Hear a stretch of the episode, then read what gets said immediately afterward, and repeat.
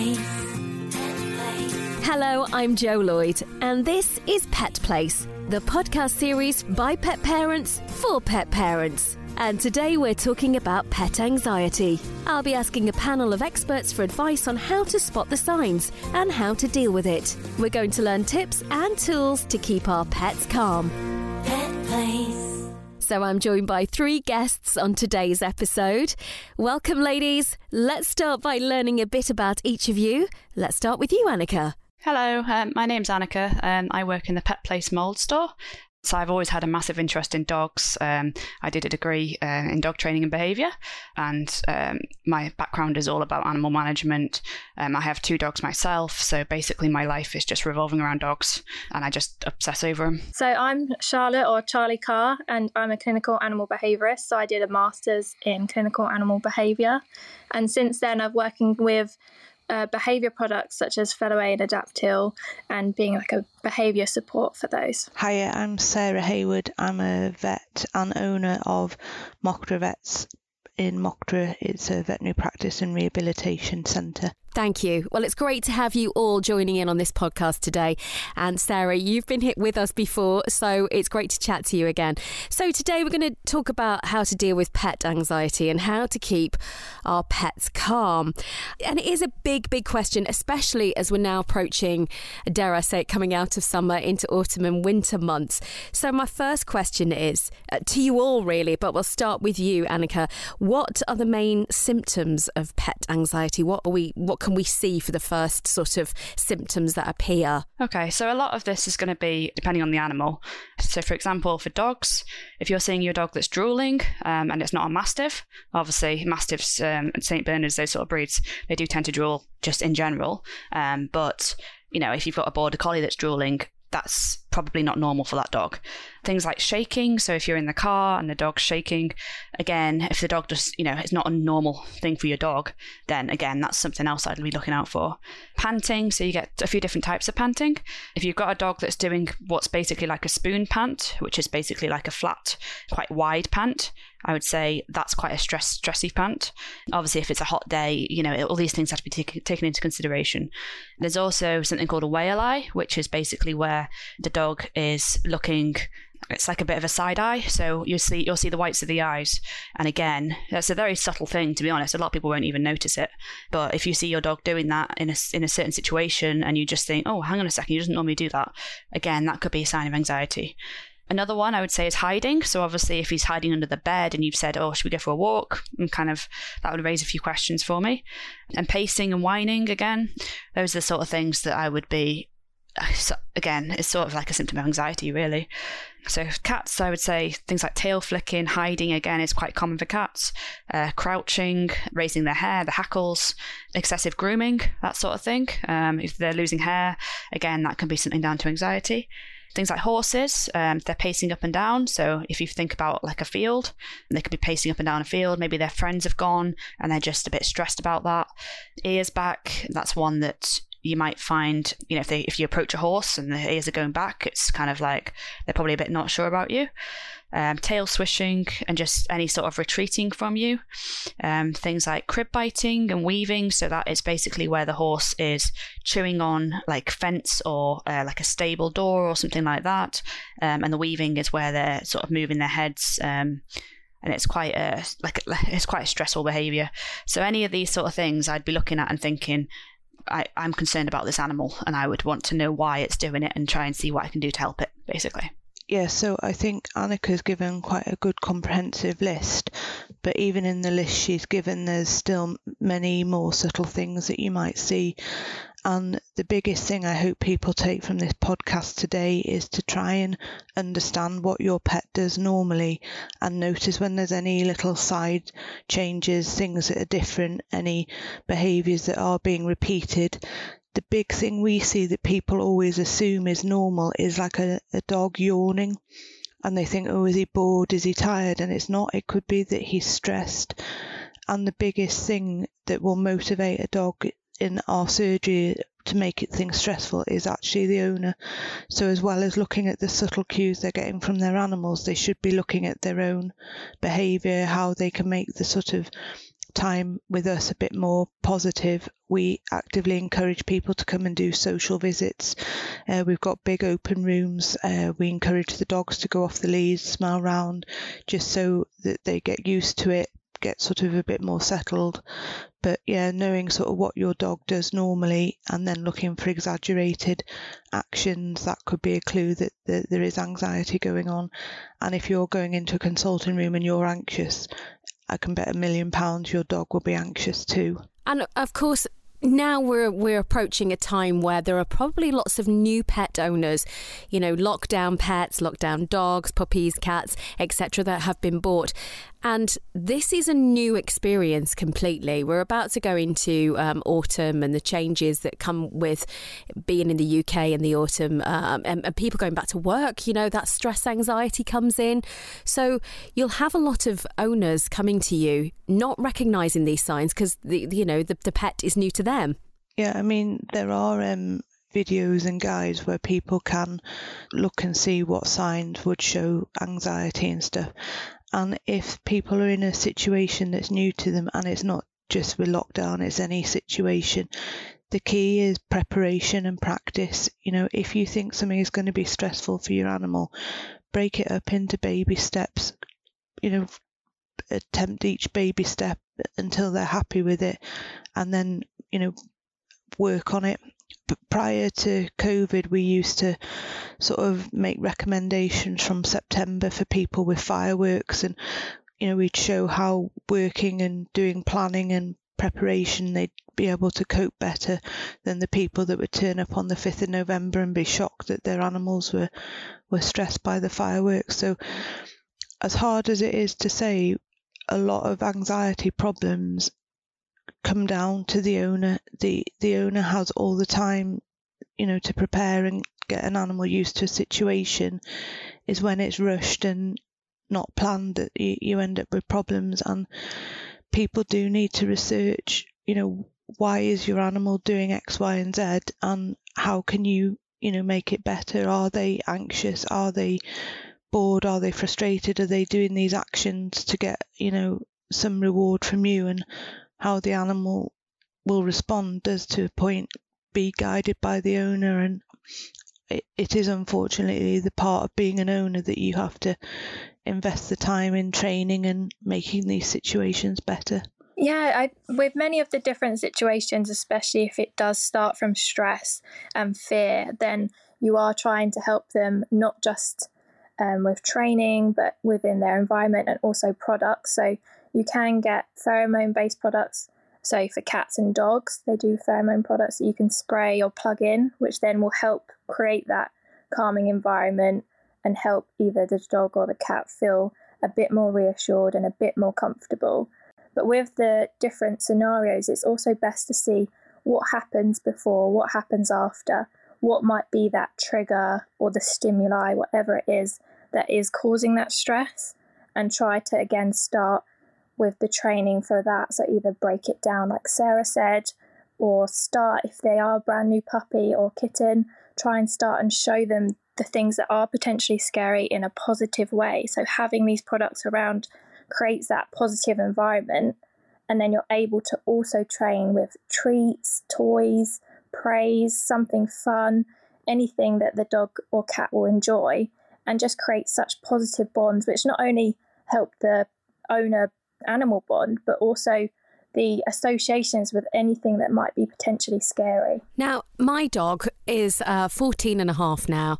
He's a Jack Russell Terrier, and I'd always describe him as quite a emotional, stressy dog. Which sometimes I do, you know, I'm taking ownership for this now because um, it's just been me and him. So I think that that's a lot of to do with me and the fact that it's just me and him. And if I go out, he's thinking, "Oh, when's she coming back?" And he really, even at 14 and a half, does suffer from stress fireworks aside, because things have changed now over the years, um, he his his hearing isn't great, so um, the fireworks don't bother him as much as they did when he was a young adult dog. And I've I've gone down the route of those products, but just anxiety in general, he he does get really stressed, and and now I'm faced with something new is the fact that his hearing's gone he can't hear me if I'm, say, upstairs. So then he thinks, oh, she's gone out again and left me. So I get that kind of stress out of him as well.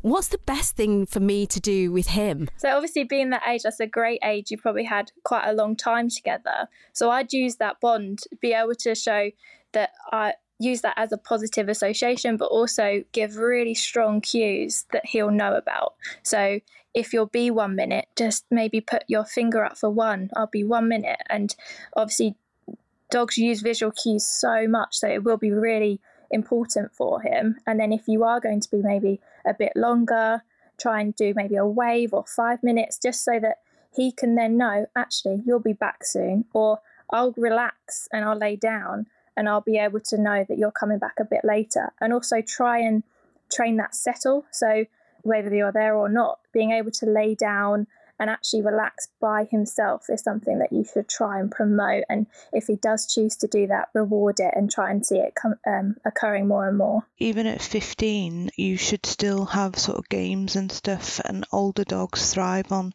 mental stimulation. So if you're going out, he could still have, you know, snuffle mats. Um, we recommend them quite a lot for arthritic dogs and older dogs anyway.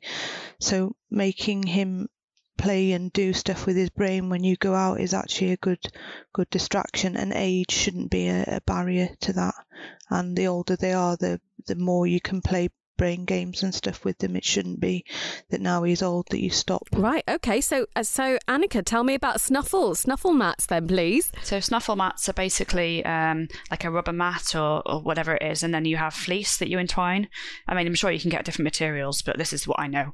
Um, and basically, the idea is that you put food, um, probably dry food, it's probably easier, um, and you put it in the folds of the fleece, and then the dog is des- it basically has to go and find that food. So it's a foraging exercise, basically basically.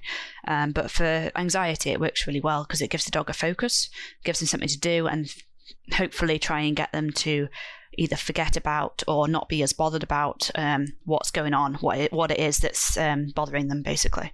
Um, so yeah, it's definitely worth a try if you have got an anxious pet and you can use it for any animal. It's not just dogs, you know, um, rabbits, guinea pigs, anything like that. They'll all thrive from it. Oh, really? So, what other products would you recommend for pet anxiety? Like uh, Sarah was saying, a lot of the um, puzzle feeders are really good. Um, so you can get things that um, like slow feeders or so the slow feeders are basically just like a bowl or something that's got raised bumps in it. And again it's just about the dog finding the food. Things like kongs you can fill them with food and pop them in the freezer they'll last even longer. You know fill them with paste or cheese or um, kong do actually do like a paste as well that you can use. Um, Arden Grange do a paste you can use. So all these things you can use. Or any sort of wet dog food you could even use. You can have brain games as well. So you can get like wooden or plastic um, games. We do sell a few in store, and um, again, it's just about the dog moving bricks or sliding things around with their nose. So there's a lot of things that you can buy, um, you know, and you can try them and just see if it helps or not. Even if it doesn't help with the anxiety, the dog will probably enjoy it regardless. With um, exactly what you said, with the kongs or anything that's then frozen or a paste, the actual licking is self-soothing for a dog.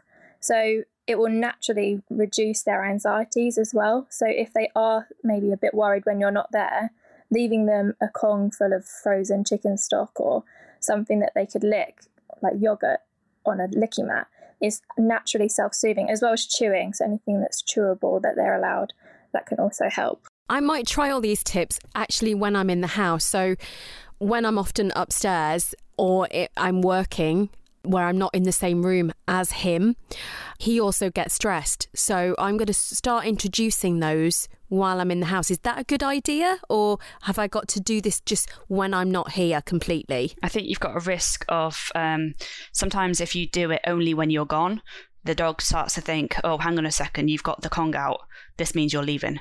So it's about how you do it. And I think sometimes if you do it when you're there and you're sat on the sofa or whatever, and you just let the dog have the Kong just because.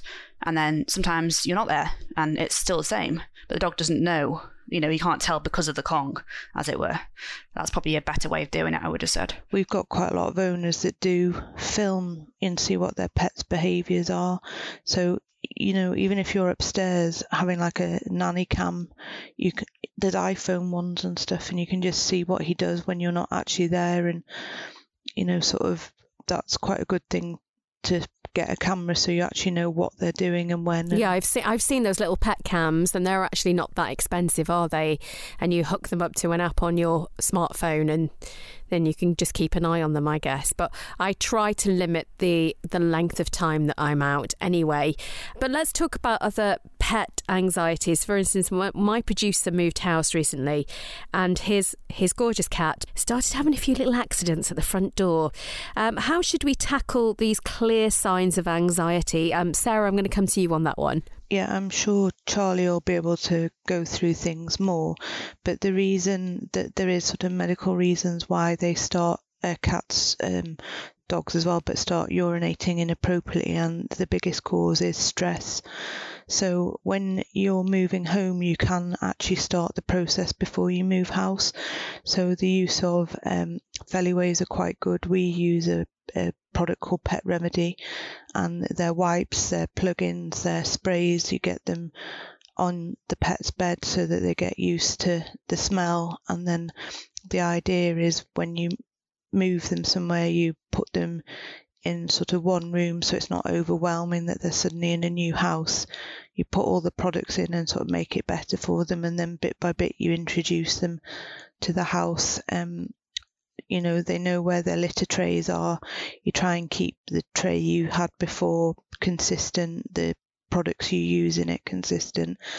And then cats, especially when they're rubbing uh, their cheeks and stuff, they're actually scent marking and leaving a, a trail. So the idea is to bit by bit let them do that to you know a room from their bed to to the litter tray and stuff and as horrible as it is if a cat pees in the house you shouldn't really reprimand them. They're doing it because you know they're stressed. Cats are inherently clean and they're not doing it to to spite you. They're not doing it to be naughty. They're, they're doing it because they're anxious and they don't know you know where to go. And sometimes stress can cause cystitis so they're actually urinating more than normal. So it could be that they're not able to get to the tray and stuff. So unfortunately naughty naughty producer he should have taken steps before he moved house As Sarah said, cats can face rub and leave face deposits whilst they maybe you might have seen it before with a cat rubbing either on you or fabric or furniture, doors, and it's actually a really good sign. It means they're comfortable and happy and they go back and they smell that scent that they've deposited, which is pheromones. And that will then make them happy again, which then makes them want to do it more and more. So it's a lovely circle for them. But when they're not happy, they stop doing it. Then they don't have those natural pheromones around, which then doesn't make them feel happy. So it's quite a, a difficult situation when that happens because they can't, nothing can really be done. And that's why the products are so good for cats because it then starts that circle again. And Feliway has that exact pheromone deposit copy in the product, and it's scientifically proven to then calm or comfort cats, just as it would if it was the natural actual pheromone that they have. Um, and there's also a brand new version, which is Feliway Optimum, which is even better calming um, and better help for them to feel that reassurance again. Um, but especially things that are stressful, like moving house, that's the thing that would then break that lovely circle of feeling comfortable because they would get a bit worried. Their control has gone, their schedule has gone, and their reassurance of their environment they've, that they've created, their territory has also changed. So, starting with that Feliway, you can either have the plug in um, in the room the cat spends the most time, or the spray, maybe on bedding, towels, whether they're being transported or a room they're staying in, and just trying to create that comfort environment again. They last normally about 30 days, the diffusers, and it's best to plug in at minimum 24 hours before you want them to work perfectly. So, say if you are moving into a new house, maybe ask to go a week before the cat moves in and set up a room for them and plug in the diffuser even a week before they get there, just so you know that whole room is full of those lovely pheromones. We don't know they're there, we can't smell them, we can't perceive them, but cats can. I've used the dog version actually, it is really, really good. Anneka, w- uh, do you sell all of those products then? Yeah, we sell uh, Feliway, we sell Pet Remedy, um, I think that's it for diffuser type things. But yeah, we sell all of those. Very popular. Yeah, yeah, yeah. We sell a lot, especially around bonfire night and you know the the big events. Really, um, fireworks. Um, sorry, New Year's. is What I was trying to say. Again, it is a case of trying to prepare beforehand, but sometimes owners do get caught out in an emergency, and you know they're there if they need them.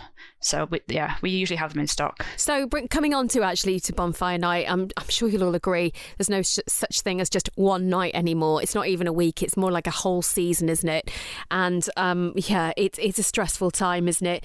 What advice could you give for nervous dogs? And uh, I'm going to start. I'm going to start with you, Charlie, actually, because I know we've just talked about that product. Um, it must become extremely popular. Yeah, definitely. Especially for dogs, we find that Adaptil, well, both Feliway and Adaptil, but Adaptil for dogs during fireworks is, I think, a saviour. Just for me personally, with my own dog, who is a rescue and slightly nervous anyway, we can't explain these loud bangs that just come out of nowhere to them, or the sound, uh, the light, anything that might be triggering. So it's quite hard to kind of explain to them this isn't scary. They're going to be naturally scared of it. So having some preparations in place can really help. So dogs might find a safe area, a den, a, a, anywhere that they like to sleep, hide, a crate, for example, that's hidden with a blanket that's open. They can go there and they can feel reassured themselves, reassure themselves in that den area. But also just closing curtains, blinds, making sure all doors are shut, turning the TV or radio on quiet, just trying to muffle out as much sound as possible. And also just trying to, if you have a puppy, maybe associate those sounds early on with something positive, starting very quiet and building it up louder and louder. So, like a noise conditioning, I guess, from an early age, is it? Yeah. Sarah, would you have any top tips as well? I'm sure that you have so many questions from new owners about the fireworks season and noises and stresses. Yeah, so just following on from what Charlie said, there is actually CDs and stuff available called Sound Scary, so you can start them on a, a low volume and get your animals used to sort of loud bangs. It's not just fireworks, there's thunder, lightning, uh, cars backfiring, and gradually over a period of time you get them more used to it.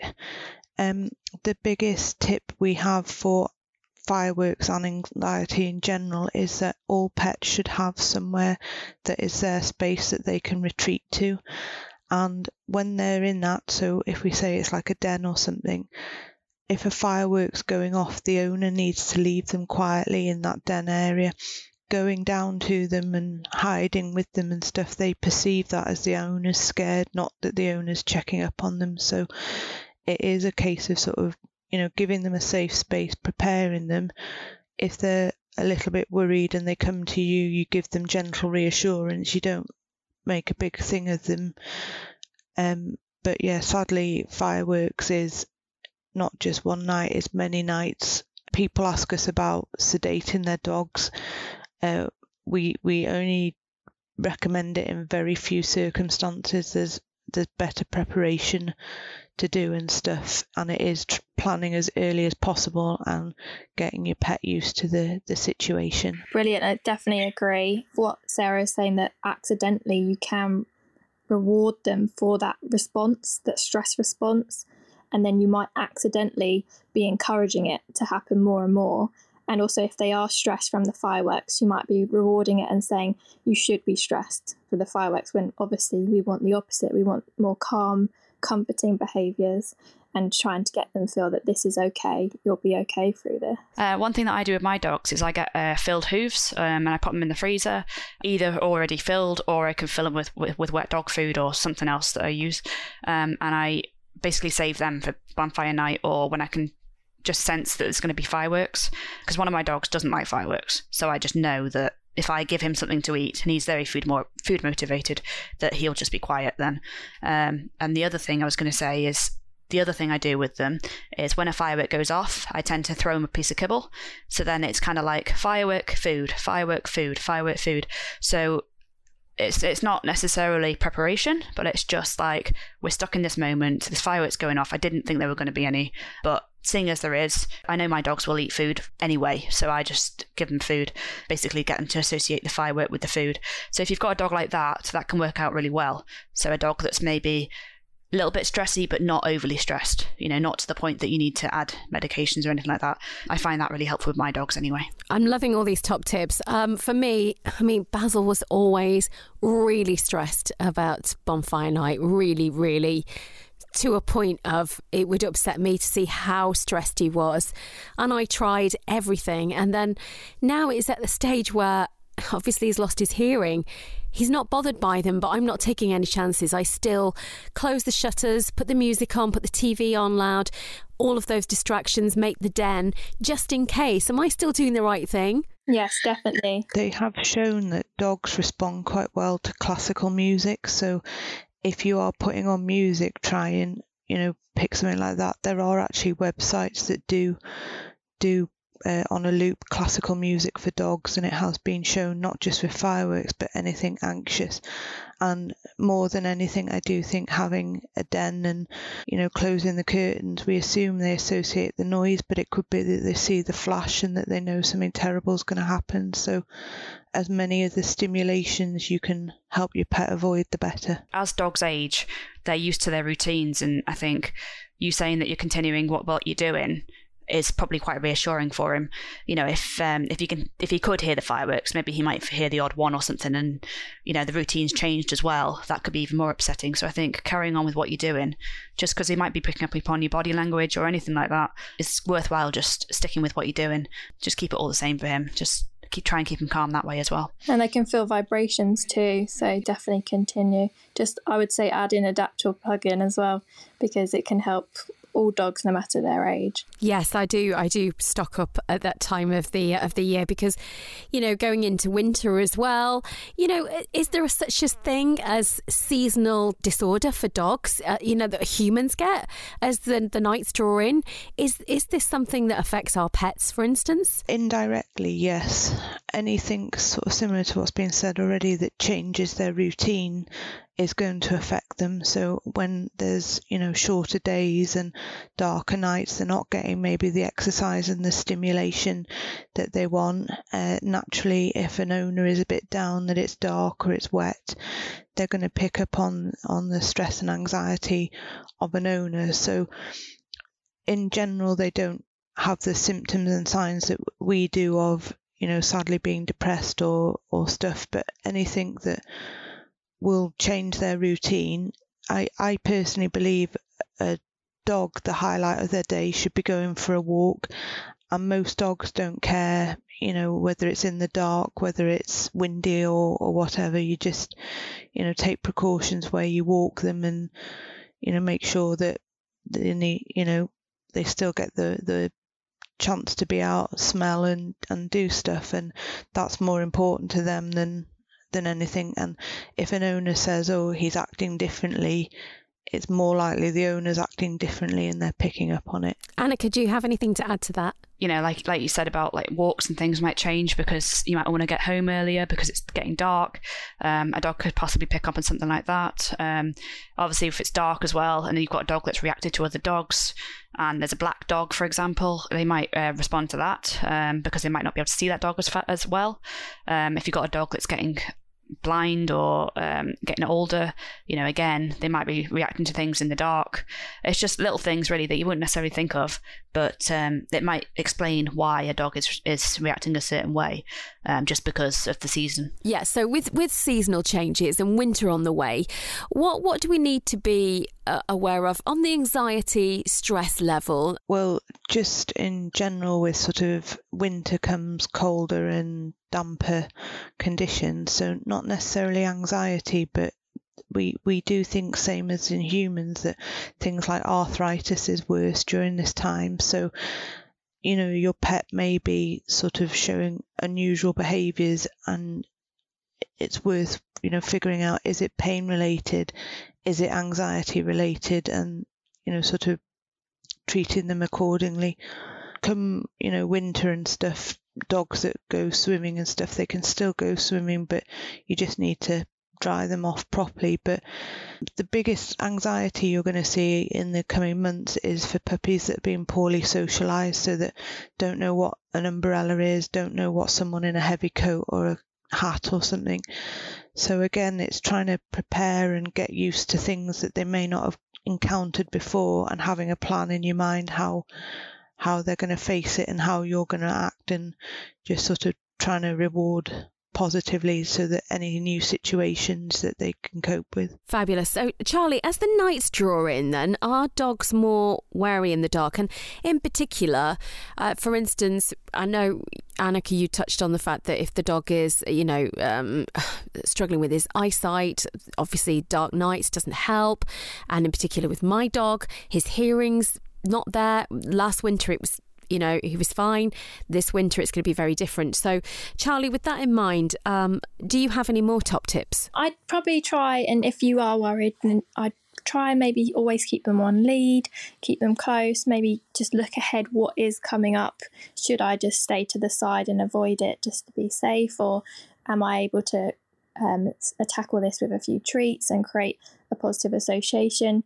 Depending on each of the scenarios that would be worrying or challenging, then try and break them down and see what is the best for me and my pet and how can we get through it in a positive way for them but also me and try and just relax a bit because dogs will be able to perceive what you're feeling and, and feel that too. So I with my dog I would go out at night and now it's getting a bit darker sometimes I thought, oh, he doesn't like the dark, but it's me. It's because I don't.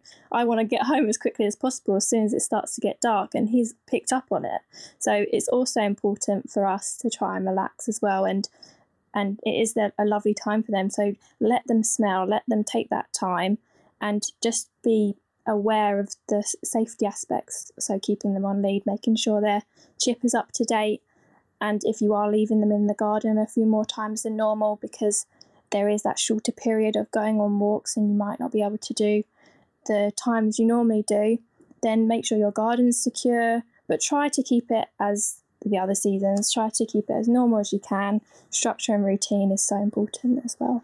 And Anneka, I mean, I'm guessing that Pet Place have so much advice and so many products to help us as we head into winter to still be able to socialize our pets and relieve that stress for them because it's interesting that all of these tips point to the fact that as as owners it's such a responsibility and that anxiety you know, there's these little things that add up to so much. And uh, going forward, just making sure that they are still socialised. They don't care about the weather. It's us, isn't it, that cares about the weather.